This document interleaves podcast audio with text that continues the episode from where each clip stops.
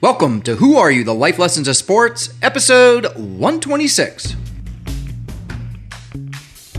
Welcome to Who Are You? The Life Lessons of Sports with your host, Rob Elwood. Join us as we open the door and take an unforgettable journey to unlock the full power of sports on and off the field. Listen to personal stories and reflections from incredible leaders who are sure to move and inspire you. So listen and enjoy another episode of Who Are You? The Life Lessons of Sports. and I had four years of playing basketball. And you know, I talk about my first year was probably my most valuable, and I only played in six games. But I sat at that end of the bench and I learned what college basketball was about. And then eventually got the chance to play in over a 100 college basketball games and started most of my senior year and was captain. And, and it was just a, a wonderful experience for me to play college basketball, small college basketball.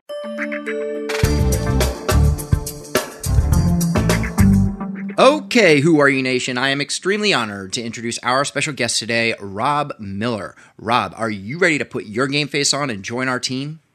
Oh, sure am, and excited to be here. Fantastic. Well, Rob, do us a favor. For those who don't know you, please introduce yourself and let us know what you're up to these days. Well, my name's Rob Miller, as said, and I always introduce myself as a husband, father, and a coach, and uh, those are the three most important things in my life. Uh, but what I've had the chance to do over a course of a long time is is is coach a lot, uh, coach at the college level, the high school level. Uh, but for the last number of years, have been working with proactive coaching and going across the country and speaking to high schools and colleges and businesses about team building and leadership. And that's been a lot of fun. And uh, you know, you see all sorts of different what are called teams. But when it boils down to it, it doesn't matter where they are. A lot of them go through the same issues time and time again. And so excited to have that opportunity to do that. And uh, and right now living in Kansas City, Missouri, and it's summertime in Kansas City, so that means it's warm. sure is.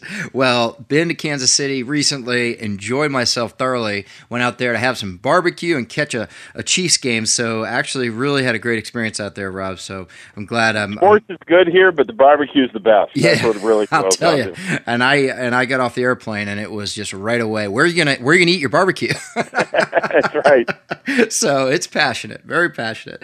Well, Rob, thanks for the introduction there. Looking forward to diving diving deep a little bit more on that. Well, first of all, you're a father and you're into coaching here. If you don't mind me asking, uh, ages of your sons or daughters? I have one daughter. We have one child. Okay. And she's 18. She just graduated from uh, from high school. It's very interesting her background is because growing up, I did have the chance uh, coaching her uh, mostly in basketball, a little bit in soccer, uh, but she turned out into a sport that I've never participated in, and she became a very, very, very good trap shooter at our high school trap shooting team. Wow! And she that was kind of her avenue and where she went, and she's also really big into horses. So eh, you know, it re, you know it was probably a good thing. It removed me as a coach from her life, and I just became her dad, and that was pretty awesome experience. That is an awesome experience. Trap shooting. Can you define that for all those who may not follow you here? It's just like you see it. It's it's where you go out and you shoot the clay pigeons, the round the round orange targets, and they come out of the the chute and go right, left, or straight. And a bunch of kids sitting at about 20 yards had to hit those with a. Most of them use a 12 gauge shotgun, some a 20 gauge shotgun, and it's a very disciplined sport. It's also very much of a sport where you have hand-eye coordination. Yeah. And uh, to watch those kids do what they do. In fact, uh, at our state championship, not this year but last year, they two young people tied for the championship where they hit 100 for a 100, Whoa. and they went on to the tiebreaker, and the winner finally hit 175, and the loser, the person that finished second, missed at 174 in a row. Now that that's is, pretty impressive. That is incredible. Talk about some healthy uh, concentration and pressure. That is yeah. good stuff. And I have to say, I love the way you just put that. You, you, you, re- you retracted your loser statement and said the person who came in second, which that's I know right. is part of the coaching over there. Well, I've only done trap shooting once. It was right after I got married. In fact, 24 hours, la- 24 hours later, Rob, and they handing me a shotgun. And I'm looking at my wife and I'm like, what kind of message are they trying to send here to us? You know, the heck is going on here? yeah, somebody wasn't thinking that one. That's for sure. Exactly. Well, listen, to get us off onto a great start here and officially put your game face on, Rob, do you mind sharing with us a motivational or inspirational quote and how it's applied to your journey so far in life?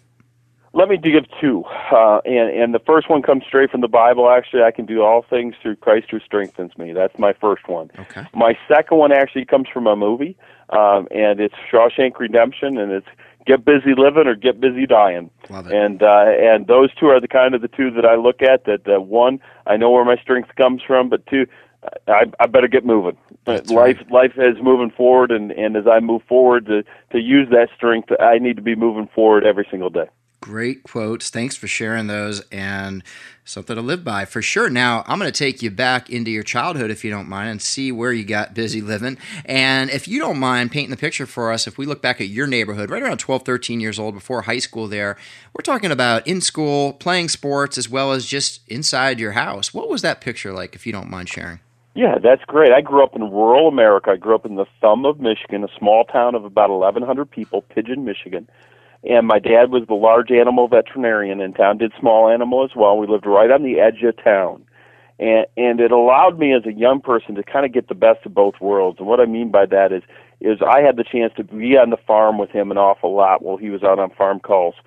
And, and it taught me work ethic, watching those farmers work, and especially the dairy farmers twice a day uh, 365 days a year. Sorry, the the cows don't wait, and, and and you know, and got the chance to work in the field, to do tasseling corn or or, or baling hay, and that's a different world, and that that's where you kind of learn some work ethic, I believe. I also had the opportunity at 12, 13 years old to live at the edge of town, which means I could ride my bike uptown, and there was a gang of us. And I think this is something that's missing a lot in today's world that we get together every day, decide, okay, what are we doing today? We're playing football, we're playing baseball, we're playing tennis. What are we doing today? And, uh, and basketball, whatever it was. And that kind of set the direction for me about living around, working hard in the morning and then playing hard in the afternoon. And I think those two things really set the course for me as I went into high school, high school athletics and, and the rest of my life. Yeah. Well, no, that's great. And by the way, I just want to clarify did you say Pigeon, Michigan? Pigeon is in the bird. Pigeon, Michigan. I love it. And then you're, and then of course I'm making a reference to clay pigeons. Correct? That's what they call them with the trap shoot. I did say that earlier. Yeah, so we got a theme going. You're right. I love it. I love it. All right, sorry, I have to put this stuff together here. Make sure, make sure I'm on the same page as the rest of the world, which sometimes I'm not here, Rob. So thanks for setting me straight. well, that is neat, and I've heard a lot of folks come on the show here and talk about their experiences on the farm, and and you are just confirming the fact that that hard work, work ethic, like you said, uh, putting in that time, and and really taking care of others, which in this case is helping out the family, but also taking care of other animals, uh, brews and, and builds a lot of character and responsibility. So now you mentioned the gang and, and how that's missing a little bit today. Do you mind going a little bit further on that subject? When you mentioned your game, do you still have friends today that you played with? Do you remember what that was like? What was the common game amongst everybody as uh, as you were just kind of I'm going to say running around after work, getting ready for dinner before that before the uh, the dinner bell rang? You know, and there's another thing. It was varied. You know, we did it all. A lot of it depended on the time of year it was. We went from season to season to season. You know, summer was the baseball and basketball season, and and uh, you know, fall was the football season, and and then you got some indoor stuff. Obviously, go up to school and play basketball in the winter. Uh, and then in the spring, you were doing all sorts of things. And we golfed and we played tennis, and you know, I think that was huge. And I, I think the other thing, you learned some lessons. And you know, one of the things going out speaking today, a lot of times I hear this kind of comment. You know, we don't have any leaders anymore.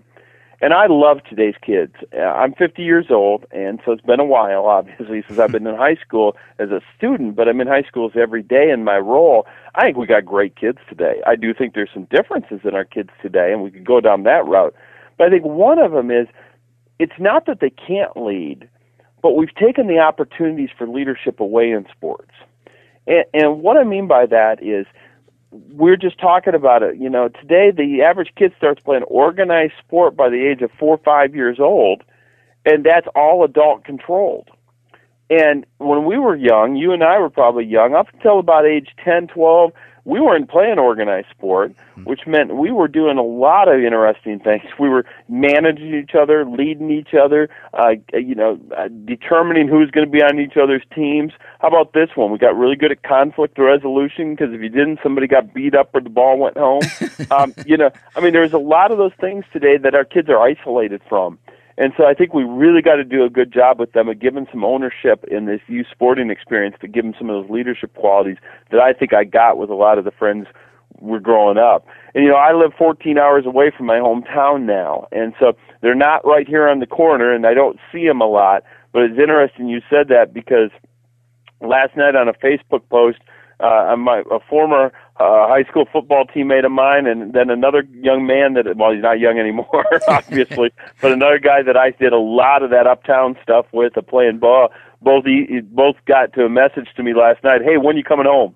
And wow. and so those people are still in my life, thirty five, thirty seven years later best part best part about friendships and of course playing sports and the diversity of those you meet. And there it is like you said last night when are you coming home rob? So well i am going to come back to that in a minute because i think you just defined very well what one of the challenges uh, these days are with sports. And i completely agree. I just want to make sure i go on the record and concur. I don't think i played my first organized sport until i was about 11 years old and it was little league and things turned out just fine. So uh, and and happy as well. Uh, so i'm going to come back to that in a minute but can you also then take us into high school? And now that organized sports became a part of your life, what did you play, and how was your experience?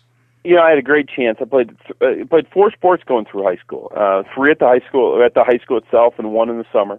And I had a chance to play uh, uh, football, uh, basketball, tennis at the high school level, and then I played summer baseball for most of those years as well. And so, so I played four different seasons, and I had unbelievably great coaches, and uh, that really set the tone for my life. Yeah. Now, if you say uh, you had unbelievably great coaches, what would you say today? Like, how how were they? What, what were the qualities of those coaches that made them great? And you reflect back on that statement right now. Well, I think if I, I go back on the three ones that I had primarily, and and understand it's very interesting. My football head coach was my basketball head coach, and his assistant football head coach was my junior varsity basketball coach. So so add that. To, so I had those two guys a lot, and then the tennis coach I'd had in junior high basketball, who was my tennis coach. And I think I always look back at those three guys and say all three of them really, really, really had an impact in my life. And the reason was they all did different things to to, to round me out. You know, if I had to look at Coach McCullen, who was the varsity football baseball coach, he really, really gave me a foundation of saying, you know, you got to have work ethic and you have to have fundamentals.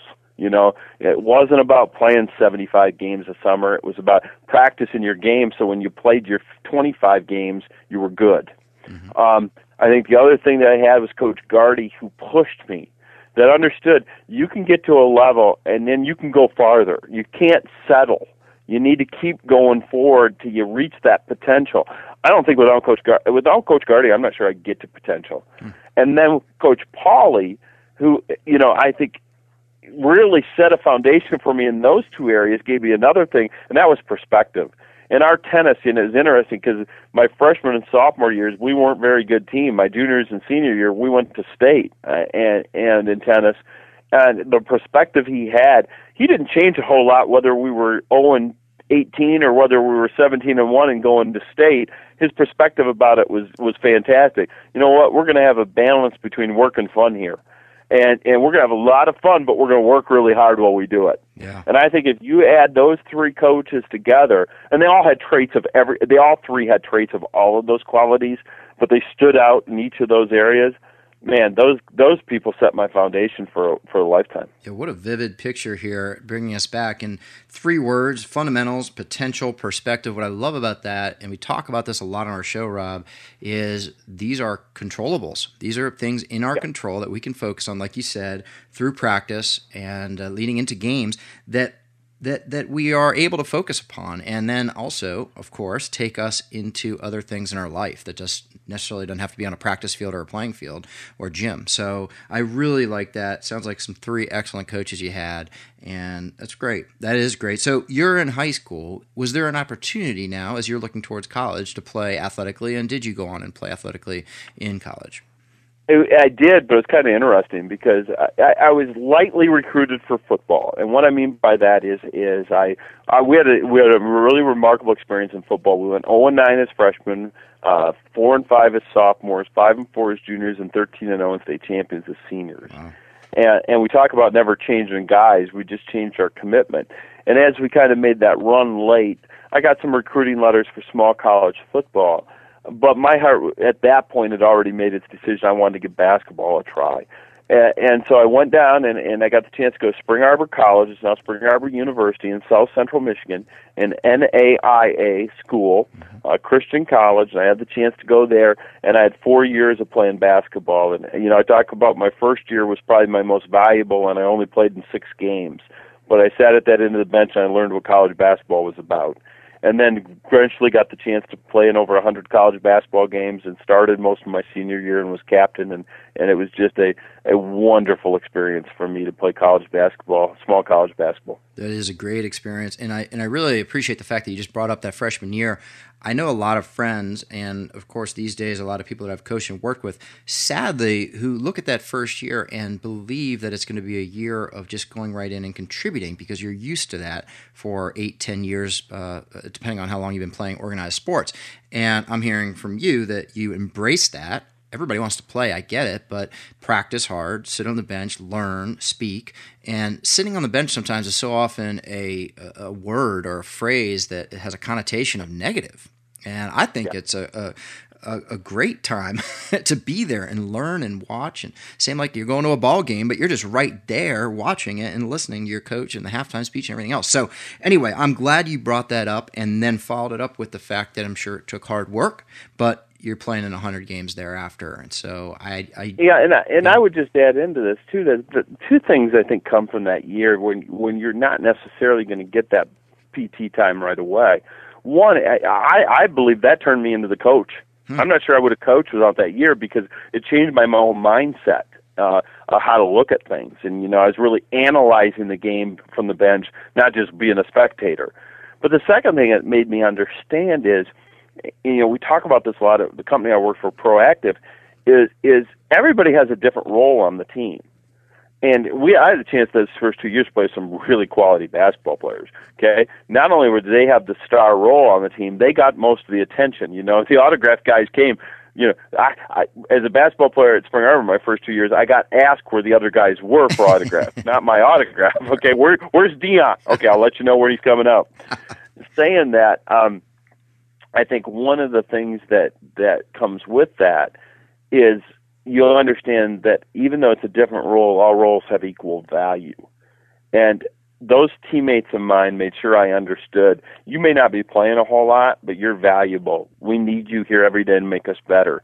And that was key for me. That was that was a key learning tool for me to hear from those upperclassmen. Yeah. No, it's so key, Rob. And listening to you, of course, 100% uh, vote of confidence behind that. But at the time of this interview, Rob, I'm listening to uh, I'm listening to Dunk, uh, Tim Duncan. Sorry, Tim Duncan from the San Antonio Spurs, who just a night ago was talking about how his role has changed after the game when they've gone up three to one against Miami, and that his role has become more. Uh, you know, it's he doesn't have that same talent, right? So this is a different sort of story, but he's well aware of his roles and his pluses and his minuses. If you were to kind of break it down that way as a coach, and he fits in perfectly. And here we are you know, possibly beating some of the best players that have ever played the game, one would argue. So that's right. I love it. I absolutely love it. And we talk about roles here a lot. So now let's let's focus on that for a second because I really like your perspective. You became a coach, and you think it was attributed to some of these times sitting on the bench and analyzing the game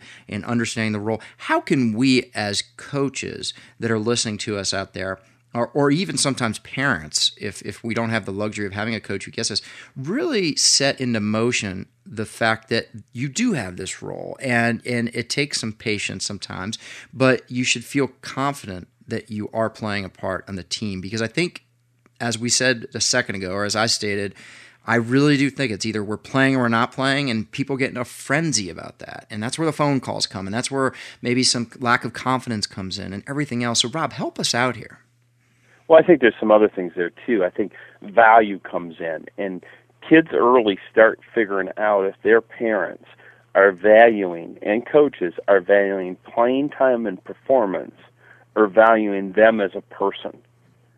And when they see us as coaches or parents freaking out after wins and losses, even at seven, eight, ten, twelve years old, or you know, the first thing we do is they play, you know, they they don't win and we go nuts they're starting to put their value on performance, not on who they are as people. And you would be amazed how many athletes who I have come up and talk to me, high school, college athletes, that say, "My mom and dad love me more when I play better," mm. because they direct, directly attribute value to performance.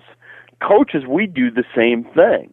If we don't ref- respect our kids, not say we don't get them, our kids better understand as coaches, we're coming after them with, with you know, we're going to have some moments where we're going to be correcting them. Correction's a good thing. It's not a bad thing. It's a good thing. Mm-hmm. But if we demean and embarrass them over demand from them, positively demand, that can come with urgency. That doesn't have to come lightly. That can come with urgency. But we have to be positive demanding, not demeaning.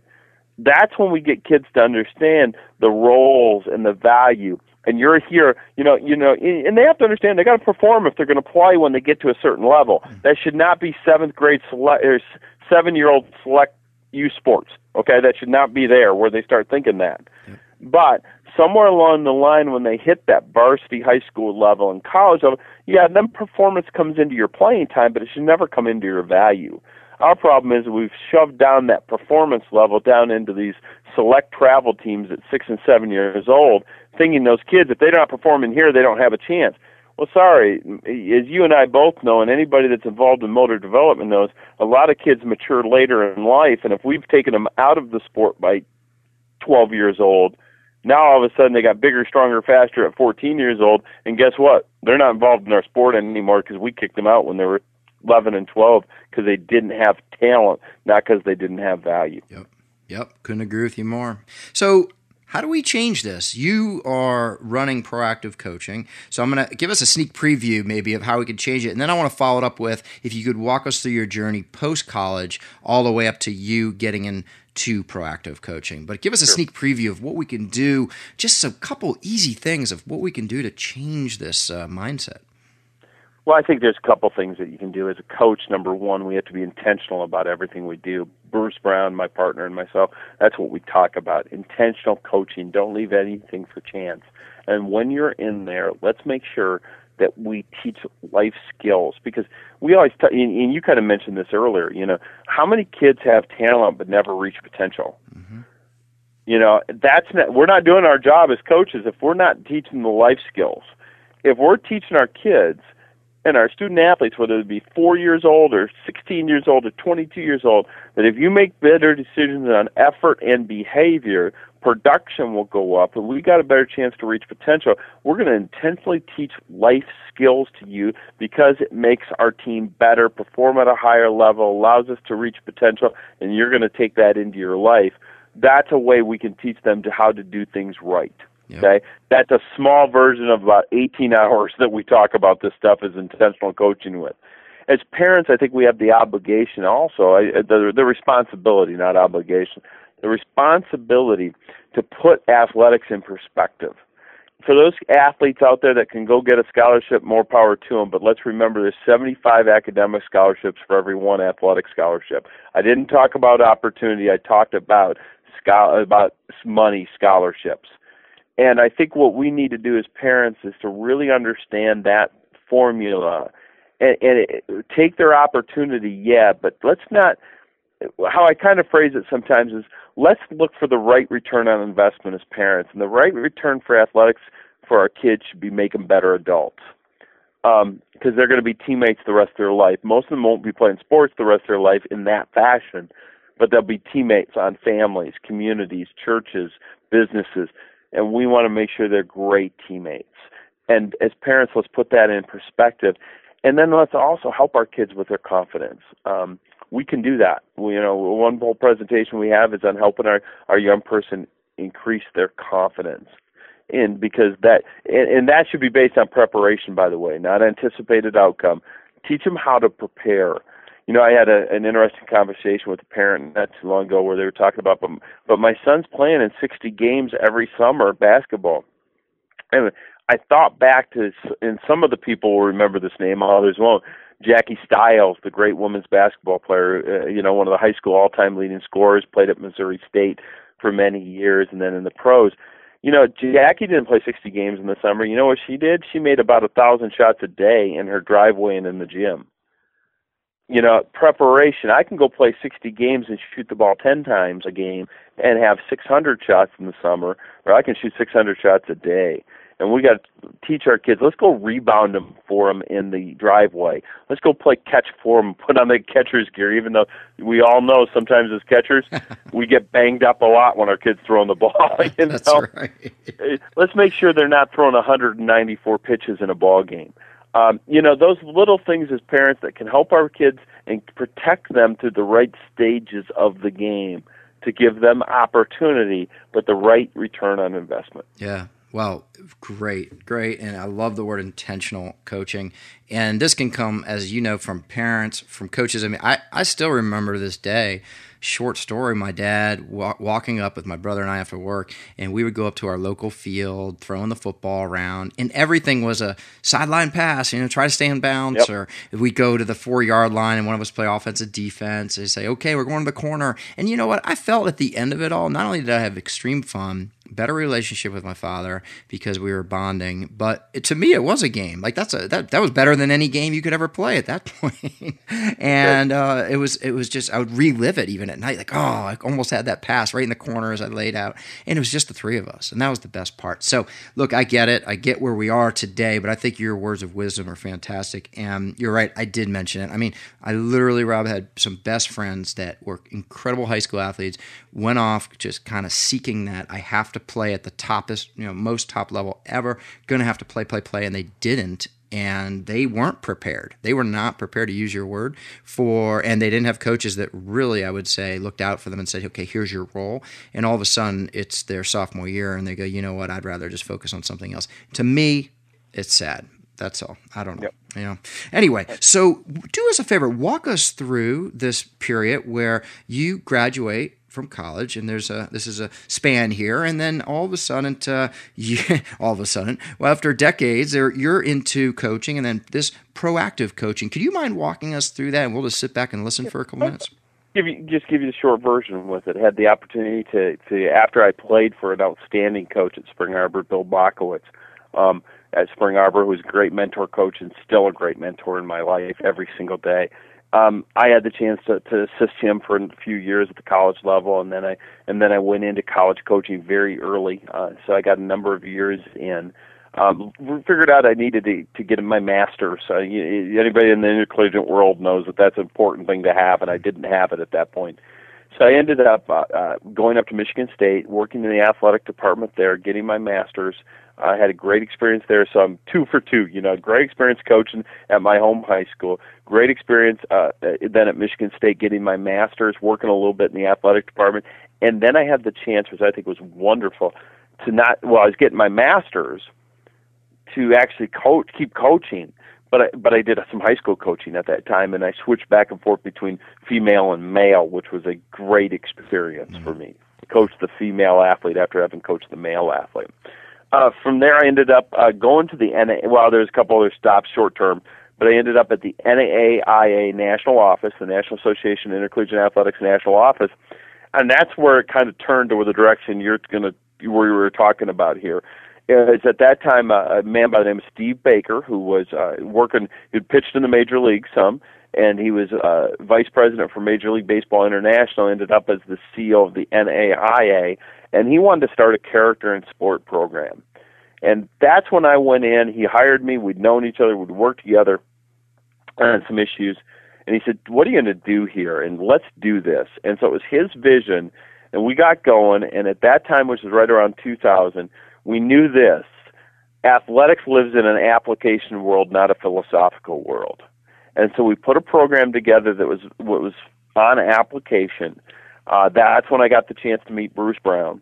And about six years later, we left the NAI, still very close to the NAI, but we left the NAI as far as that part of the process of being on staff, and uh, and ended up start, in 2007, 2008. Proactive coaching was already started, but it took off, and that's how I kind of got involved in this process, and and over time, and it's been just a fun ride because I've seen a lot, experienced a lot, been involved with every different level. It seems like had a chance actually when I was working at the NAI to coach my daughter's youth teams, and that was another great experience. Mm. And so it's been fun. It's been a fun ride for me over the course of time. Yeah, it sounds like two follow up questions. Number one, you mentioned the male and female athlete and what a great opportunity that was to coach both. I've heard that before. Can you explain why? I, I think there's a couple different reasons. One is you better learn that there is differences in coaching the male and the female athlete. And if you go in thinking you can coach in the same way, it's like walking into your team and thinking every kid's going to respond to the same thing. They're not. Okay, and that that comes then what some typical things for the men aren't typical things for the women, or typical things for the women aren't typical things for the men. And so you kind of have to learn that process with you. And, and I think the second thing that goes with that is you're running through it. It just gives you a better perspective. It just, I think it, you know, for those high school coaches sometimes that are coaching, you know, more than one sport, they're crossing over and I not necessarily for them a better perspective, but I think it gives you a better perspective of appreciation for these people that can go out and coach different sports and different genders and be successful because it's not about necessarily being just excellent at their X and O's. They better be good at their X and O's, but they've gone deeper than that. They've gone into the relationship coaching and they've gone in to understand kids buy into their program because they're doing something right. And I think that's where the perspective is to saying, you know, look at these guys that are, are multi-sport, multi-gender coaches who are successful. What is it? And it's more than X and O's. Mm-hmm.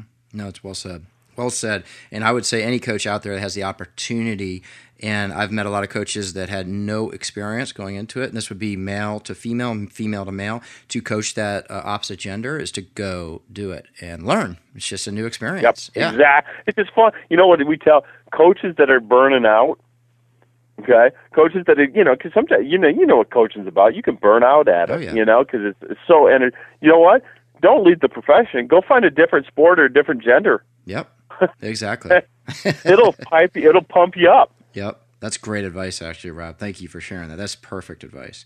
Well, that's good. So now you start you start proactive coaching here, and if you look back to your early days and now to the present, what would you say has changed? And we could take this two different directions. One, your approach, and uh, you and Bruce's approach to uh, the the natural, I guess, uh, evolution of the business as such, uh, your message, and of course, what's changed in the youth or high school sports world, those who you are directing your message to. So let's start first with what you think has changed in your approach. Well, I think the approach is very interesting. You said that because I was just having this call about two minutes ago before we got on. We're having this discussion with with actually Dana, Bruce's wife. Um, it's the soundbite world, hmm. okay, and, and I don't mean that in a bad way. I, I think there's some things that are I, there's some things about social media that are not good. Okay, and my problem with social media, and I'm on it, is even at 50 years old, I have to ask my 18 year old how to do it, but I'm on it. Okay, yeah. is here's the the issue with it. I think it our kids today, our athletes today, have a lot of friends, but nothing's that deep because they tweet, they post, they text, but they don't talk. And I think it's affected that that root of that relationship. I think has been affected. Saying that, if you're consistent and you are relevant and you can keep information in front of them, it can really change that aspect. So as I look at your question, how has it changed? Yes, we're still our most effective method is to get on a plane or get in a car and show up and spend a, a workshop with coaches, spend some time in front of parents and really talk to kids. That's the most effective method. But the reinforcement, and this I credit totally to my partner Bruce our web, our Facebook page has 87,000 followers. Oh, wow. Okay, the reach is like 1.5 million. And I had somebody call me the other day and say, "Who have you hired to do that?" And the answer is nobody. Nobody. What the process has been is Bruce is consistent with a message and he posts 3 or 4 times a day with a relevant subject. Mm-hmm that people, coaches, athletes, and parents can learn from. So I think the reinforcement has changed. You can reinforce through social media like you've never been had to before. That's cool. The second thing is we can reach people we've never had a chance to reach before. And what I mean by that is this. whether it's because look at you, you're doing this type of interview right now that you have so many different avenues you can get that out to people that before if you were sitting at a radio station 25 years ago and you're at the local radio station your influence would be so small compared to where it is today when you can go airwaves you can go internet you can go here you can go podcast what you know you got so many others. And for us that we're able to reach because of the media we're sent out there and able to reach people that somewhere maybe they didn't have. I had a young person come up to me the other day and say, you know, I never had a great coach. Hmm. Okay, and I did, broke my heart. But he said, so where do I learn from? Uh, you know, so they weren't looking for it, or maybe you're coaching at a school that hasn't bought in to this. You have, but they haven't. Well, we can reach it today now through web webinars and through podcasts and through internet broadcasts that never could be reached before. So that I would say has changed the ability to reach the masses with reinforcement and information that hasn't been changed before, that hasn't been reachable before. Right. Right. Wow. That's a in-depth answer, and I completely agree. I think that's it's a wonderful answer. And wow, what an incredible following you have on your Facebook page. Something's going on right over there, right? I mean, that's just uh, that's right. Well, again, and I credit Bruce for that because I'm not the Facebook guy. He is. Like I said, it's relevant, it's consistent, and and relevancy brings perspective to people, and that's what brings them on board. Now, if you had to say one of your biggest challenges, and you, you hinted at it a second ago, so maybe it goes a different route or however you want to take this question, but biggest challenges with your organization, and it, and it could be just uh, the fact that there's too many people out there who want to hear the message, and that's a challenge. But it could also be the fact that it's just it seems like it's a huge mountain to climb. Now, I I'm, I'm not going to guess on how you think about these things, but a challenge that you or Bruce or the company has faced in these last few years that is worth sharing with us and how you've overcome it. Well, you know, I, I think our biggest challenge may not be a situation that, that we've learned how to overcome yet. I mean, we're very successful. I don't think we've learned this to overcome this yet, and and, and I don't. A lot of our world lives in a in the world, and I don't care. This isn't athletics. This is a lot of different areas. Mediocrity is okay. Average is okay. Yep. And so we end up speaking at people who are really good that want to get better. You know, you know, there's a there's there's a couple. You know, there's a lot of coaches and programs out there that are really good That this. We're still going looking to get better. and I'll give you one example: is Vanderbilt baseball, who's in the College World Series. There you go. Um, Tim Corbin's always looking how to get better, always looking how to get better. Or you end up with people who are in crisis that need somebody right now because we're going to go down the hill. And there's a whole lot of people that live in that middle point that are okay with being average. Mm-hmm. And that's a that's the struggle point, whether it be sports, business, wherever you're at. That's the struggle point to reach. Those are the people that are harder to reach because they're okay where they're at. Um, and, and you know, it's an analogy I've never really used before. You hear it a hundred times, but you know, if you're not moving forward, you're you you know, if you're you're standing still, you're not moving forward, and that, and it's one that just made me think of here. I've never used that one before, but I think a lot of people are okay just standing still. Yeah. And and we, I think that our biggest challenge there is how do we overcome that? And I think going back to my last answer, using some of the new resources we have we're going to try to overcome one person at a time. And you're right, we we're not going to do it alone. Um, proactive coaching, Rob Miller, Bruce Brown, and four or five other guys we're tied into. We're not going to change the whole culture. We're going to change the people within our sphere, and then hopefully you're changing yours, and people over here are changing theirs and, and gradually that's got to grow till we change culture. I'm going to say one other area that I think is a world we live in right now is this world of, and you've talked about it a lot here in some of the questions you've asked, is that exposure of instant gratification. I have to play right now. I have to get my money right now. I have to do this right now. I have to do that right now. And and there's not a lot of people that are willing to buy in to pay their dues to get where they need to go.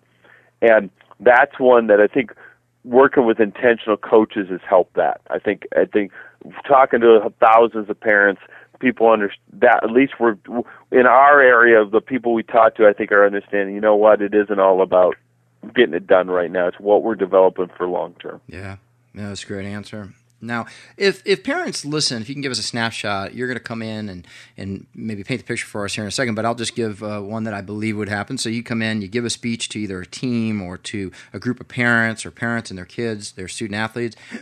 What you have a message there, but is there something that they can then continue to learn from proactive coaching as like most things in life, and I'm not saying this is the way proactive coaching is, we get very excited when we go to a convention or a seminar, and but then it becomes so overwhelming once we leave. Right? It's the old adage of, well, now what? That's that was great. I'm really pumped up, but here it is six months later, and what what were they talking about again? How do you maintain that message when you walk away from that talk?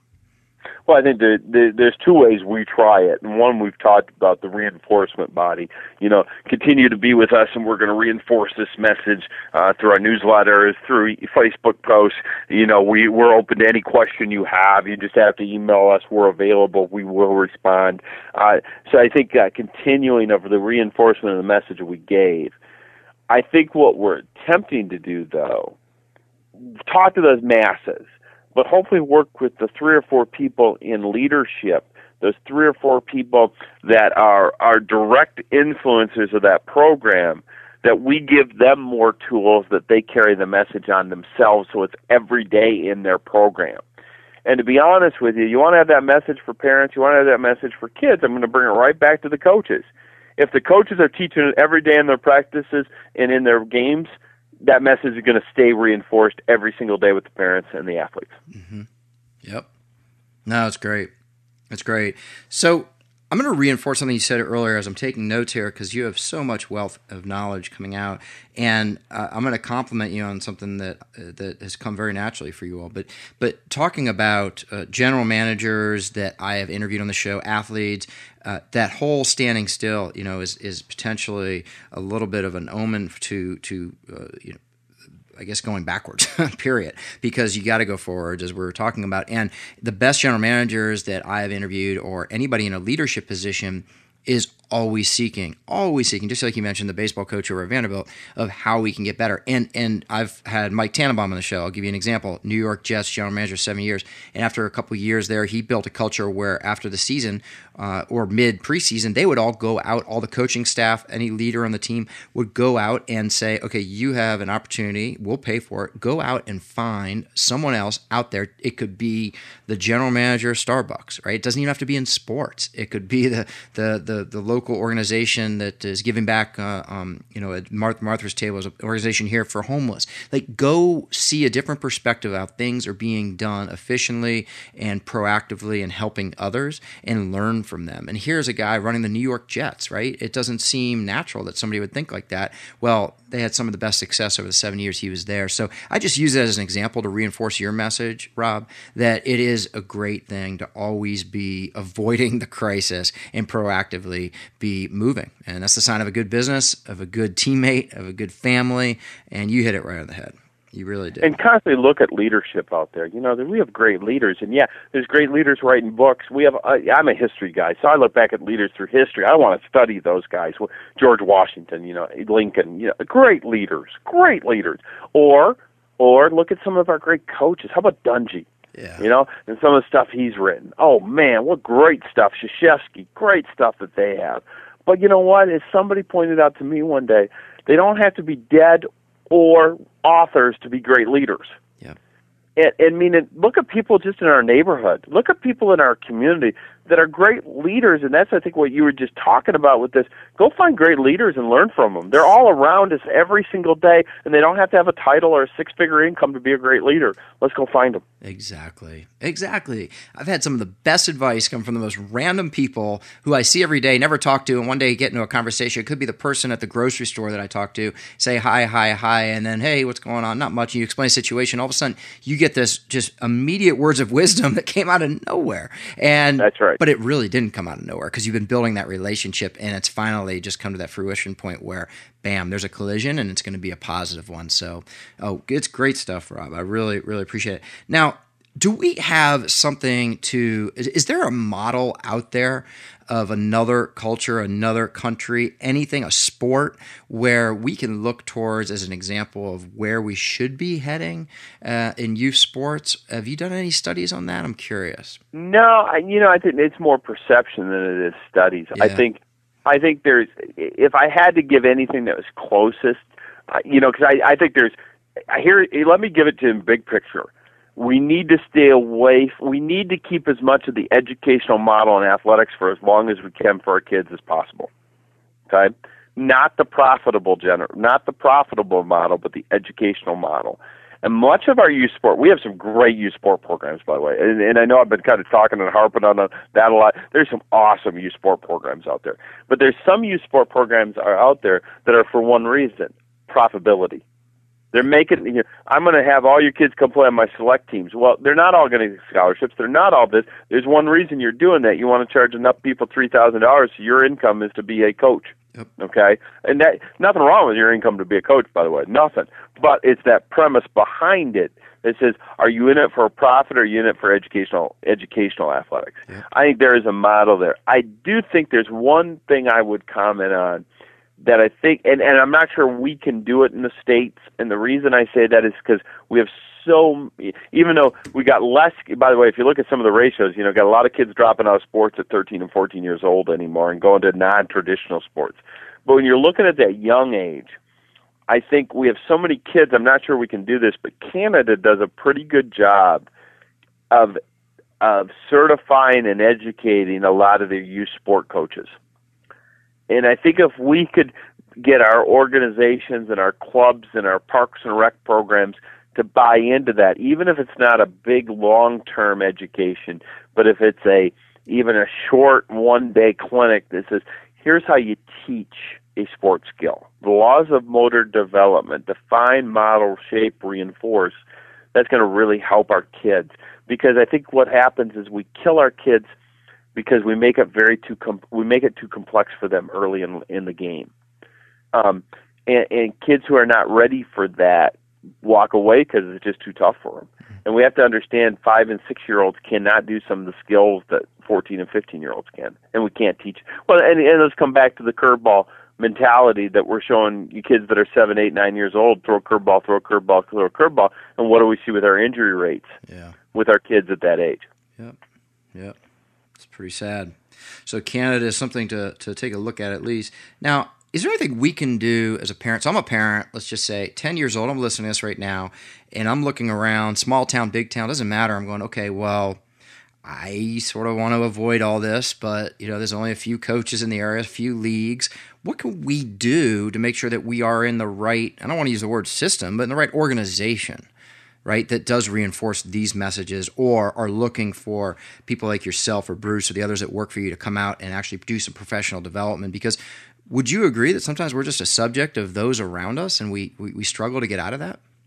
No doubt about it. No doubt. I mean, there's a couple things we want to, to have. Go in the door with right perspective. Okay? And what I mean by that is this you know, understand every parent there thinks their kid is the one that's going to get the D1 scholarship. Okay, yep. for at least the select sports. Walk in there with an understanding that may not be the case. Walk in there saying, "Okay, I'm coming in here to give my kid a great experience. They're going to enjoy, and it's going to be technically sound." So you have to walk in with the right perspective. If you're not walking with the right perspective, nothing else matters. Nothing else matters.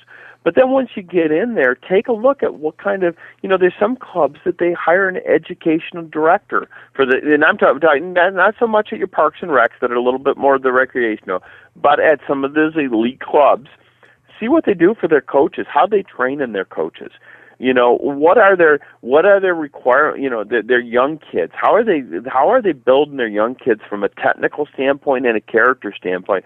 Check into the philosophy of that program before you go you know before you you buy into it totally.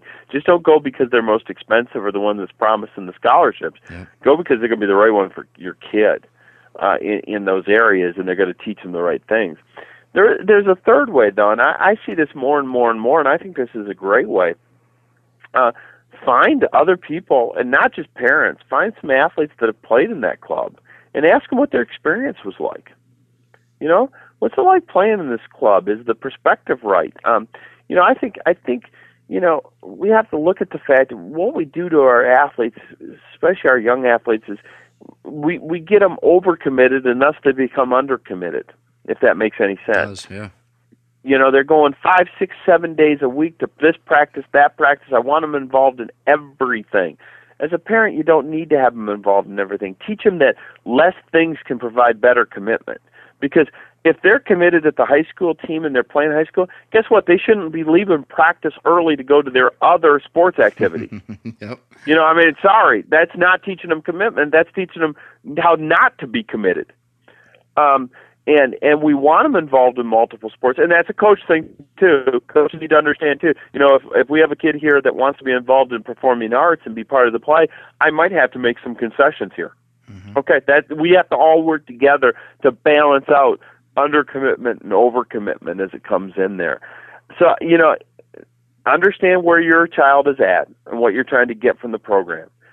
Two, is really, really, really seek out the programs that match where you want them to be. And third, do some research and say, you know, and it doesn't take a whole lot, but find a few people in your community that have played for that club and ask them, what was the experience like? Did your kids enjoy it?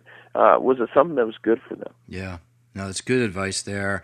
Three very strong points that you make. And of course, parents that are out there listening, I mean, we know we spend a lot of time doing research on schools we're going to go to, vacation trips we're going to take, everything else. Yet I've seen parents just throw kids right into a league without doing anything. Just, oh, well, the neighbors do it, so I'll do it. But I think you're right. Just do a little research. And I think you have every right to do so. And if anybody challenges you, Robin, please tell me if I'm wrong, then that may not be the organization for you. If you're, you know, I'm not saying to go in there and, and, and say, I need to see every single thing that this program does. But if somebody's like, well, why, why, do you, why does it matter? Well, it might not be a good sign just to get, yeah. get I, I always worry about people who don't want to be assessed. Yeah. Yes. Very, very well said. Very well said. Well, Listen, Rob, we are going to go into our overtime period and then get a little behind the scenes action and stories from you. So, overtime, we like to have some fun and learn a little bit more about you as a person and some of your experiences, and also test a little bit of your pop culture so your 18 year old daughter there has something to maybe laugh about later. you will.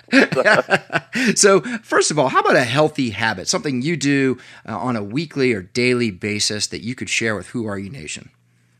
I'm a runner. Uh, I should say I, you know, I'm not. I refer to it as running. I'm not sure a lot of the faster runners would refer to it as running, but I, I try to go anywhere between four and six miles a day in, in running, uh, six days a week to keep healthy. And as much as I travel, I need to do that. There you go. Well, that's very important, especially when on the road. Hey, we've had guests on here come on and said the goal is to sweat once every day, and I've done something. So that is yep. great. So four to six miles. That's uh, that's that's yeah. You're you're no spring chicken there, but that is a that's a it's a good amount. That's a good amount, Rob. You get my uh, thumbs up on that one. So here's a question uh, for you specifically, and I'm going to say it slowly because it confuses me often when I say it. But what do you know now that you wish you knew then? And you can put that at any time period of your life. Well, I think what I know now is I think when I was a lot, you know, younger, young athlete, uh, especially young professional, I, I wanted to fight every fight every fight. You know, I mean, they, you know, every especially when it comes to philosophy and and and you know getting stuff done at the office. And and now I think I sit back and I'm a lot smarter saying, you know what, there's some battles I don't need to fight because you it, it's perspective and prioritization. I guess that would be how to put it. There's some things that you cannot get me to sway from. They're my principles, and they're gonna. I'll fight to the death for them but there's other things that aren't principles. They're just I don't know what you want to call them, but they're not they're not things that I I have to go out and and fight for every single second of the day. They're things that I'm sitting there going, whether they're desires or wants, but they're not principles, and I don't worry about them nearly as much anymore. Yeah, well, that's great advice. Thank you for sharing that. So I just handed you a baseball bat, put you in a major league baseball uniform. You're walking up to the plate, Everybody has a walk up song these days, Rob. What is the song playing over the loudspeaker to get you in the proper mindset to take that at bat? You know, that's a really good one, okay? And I, t- I take you back to um, put me in coach because oh. it's my I I think I'm a baseball guy and that's my favorite baseball song. Yeah. And whenever I hear that song, I just want to be in the you know, I wanted I was a, I told you I was a college basketball player. I really wanted to be a college baseball player, but I couldn't hit a curveball and I had a weak arm I was a weak arm catcher that couldn't hit a curveball. Not a whole lot for me. Okay. But baseball was mine and I think put me in coach, just give me a chance to get up to that plate and let me battle. I think that's that's the right one to put me in the mind. I, every spring when that song, you know, they start playing that song about, you know, just as spring training's about breaking. Yep. You know, they start play. I just get pumped. that's the song for me. it's a great song, and I always like to reward others on the show here. It's the first time we've had that. That is a great, great one. Put me in, coach. Gets me fired up just thinking about it. Brings me back too. So, how about a favorite sports movie and why? Well, you know, I'm going to go way back. This is going to show my age right now. um, and I'm not, I, you know, I, it's a great question why, but I think it implanted in me the importance of being a teammate. Uh, Brian's song, mm. the Brian Piccolo story. Yeah. And Kim and Gale Sayers. And, it, you know, I watch it now and yeah, there's, you know, the way it was filmed and it's way back when and all those kind of things. But, but I think for me, it was so important to see the value of, of teammates. Um, you know, those two loved each other yeah. They loved each other, and, and it wasn't just about the. We're going to battle for each other. You know, remember when Gale comes home and he has to have his knee rehabbed, and who's there? And they get into it. I mean, they, that's what you do with best friends and teammates. That's Sometimes right. you get into it with each other, but you're challenging each other to be the best you can be and and you cry and you laugh and you smile with each other and that to me has always been my you know I got a lot of sports movies I like but that one's been the one that that I don't miss when it's on television I'm watching it that's great that's great. Brian's song for all those who are, I guess, a little bit younger and may not have heard of the movie. Uh, definitely see it. Definitely see it. I got to warn you, it will bring tears to your eyes. You'll be if you're not crying, you're not human. Yeah, you know? yeah, exactly, exactly. But it's such a touching, touching tale. Well, true story, actually. So, how about a book you are currently reading, or one that you've read that you could recommend to Who Are You Nation? Yeah, I just finished this, and Bruce actually gave it to me, and I highly recommend it. It's called Boys in the Boat hmm. and it's a story of the 1936 U.S. Um, Olympic rowing team, crew team, who actually was the University of Washington's crew team. And it's about their experience of, now think about that, 1936. Yeah. And it's about their experience first of becoming a team together at Washington.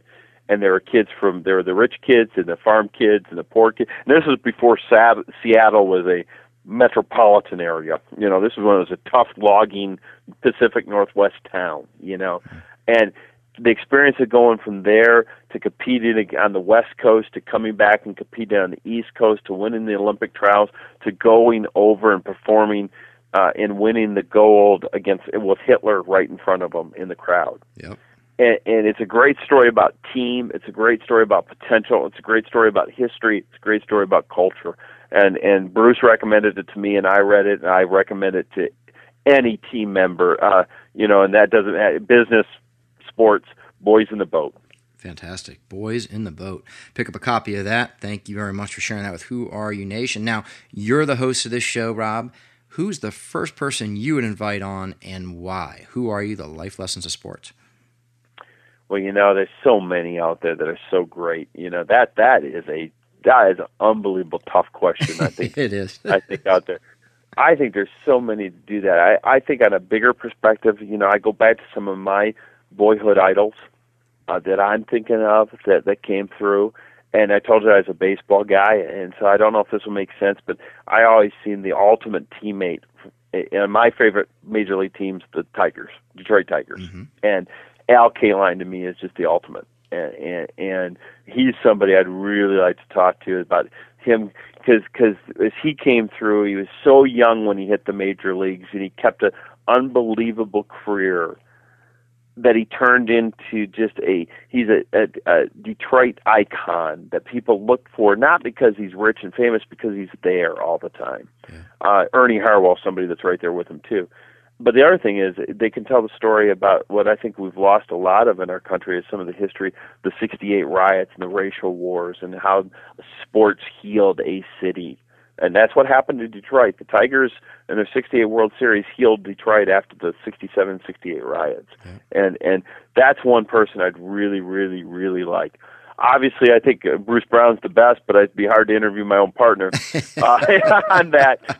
But but another great one is Jim Thompson with uh, Positive Coaching Alliance. Yep. And Jim's done a lot for the sport of, for the culture of sport and I think is is just a quality person that's just somebody that that has the right perspective that we could learn a lot from. Great, great. Well, thank you, thank you very much for sharing that. Now, favorite charity or foundation you'd like to mention or support on the show here? Sure. There's there's there's and I, again I always seem to come back to two. I can't really bring it up to two, but but one is um, uh, Operation Rescue. Um, and it's a group that I've just gotten to, to to get involved with a little bit, and and not eh, personally yet, just more of a supporting them from afar with with cash and and those kind of things.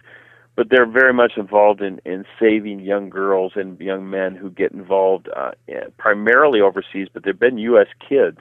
They're getting abducted and getting getting forced into the sex slave labor of the child, and you got some of our ex special forces, a small group of them, they call it Operation Rescue. They're going out and rescuing these kids, hmm. and they're going in and doing special operations with the government's permit, with the that foreign government's position. Uh, uh, government to go in and, and take care of those kids, rescue those kids from being forced into sex labor. Yeah. And uh, and I, I really appreciate them an awful lot. And right here in Kansas City, I think we have a great organization right here in our little town called the Women's Liberty Clinic, and uh, they do a wonderful job serving the underserved in our community. Great. Oh, well, thank you. We will put those in the show notes and make sure that the entire world who comes on to Who Are You Nation, Who Are You Sports will check them out as well. So thanks for sharing that. Now, how can we connect with you, Rob, you or Bruce, in proactive coaching? Let me give you three simple ways. Our website is proactivecoaching.info. That's proactivecoaching.info. And I say that twice because the dot .info is different than most, mm-hmm. uh, but it is a dot .info site. Uh, that's number one. Number two is Facebook. If you look us up at Proactive Coaching LLC on Facebook, uh, you certainly can join us there and email us or post a message and we'll get back to you. The last way is just email me, rob at proactivecoaching.info. That's rob at proactivecoaching.info. Great. Great. Well, thank you. And we, again, will put those on the show notes. Well, listen, I do have one last question for you, Rob. But before I do, I just want to say it's been a real honor and privilege to have you on the show. We've learned so much, learned from your previous experiences and the coaches that you've had, all the way up to your own experience, and now the organization you formed with some really hardworking and dedicated people, I can tell. So thank you so much for coming on the show. I've officially uh, have the honor here of inducting you into the Who Are You Nation Hall of Fame, where we're all about effort over results, and it's not all about the scoreboard, but more so learning and controlling the controllables, which is a lot of what we spoke about here today. So, officially, Rob, welcome to the team. Thank you. It's been wonderful. This is you, when you get into conversations like this. This isn't an interview. This is a conversation. And I think we, you know, it, it's fun. I could do them all day, and and we just hope that uh, you we know there's thousands of people out there that think the same way, and that's it's a great thing to know that we have an impact like that with our young people. It sure is, and I and I really appreciate. it. I was actually thinking halfway through our interview, I was thinking about that. I was like, this is just a really nice, like most of the interviews here, but Rob, so especially with you, just a really nice conversation. We could be sitting in the the living room here, uh, just uh, having a good time talking, and it was very very simple, it's very easy, and the message is so clear, and takeaways are everywhere. So can't wait to go back and listen to this one again, Rob. Now, before I let you go, though, I know you got a great weekend ahead of you here, but do us a favor. We ask all all our guests to share one story with us, one last thing about you, Rob, this, uh, to, to really really portray that vision or that that message of who you are as a person, and it could be anything, something your friends and family might know, uh, or somebody that asks you, they will know. But if you don't ask, Rob's just not going to tell. Could you share something with us?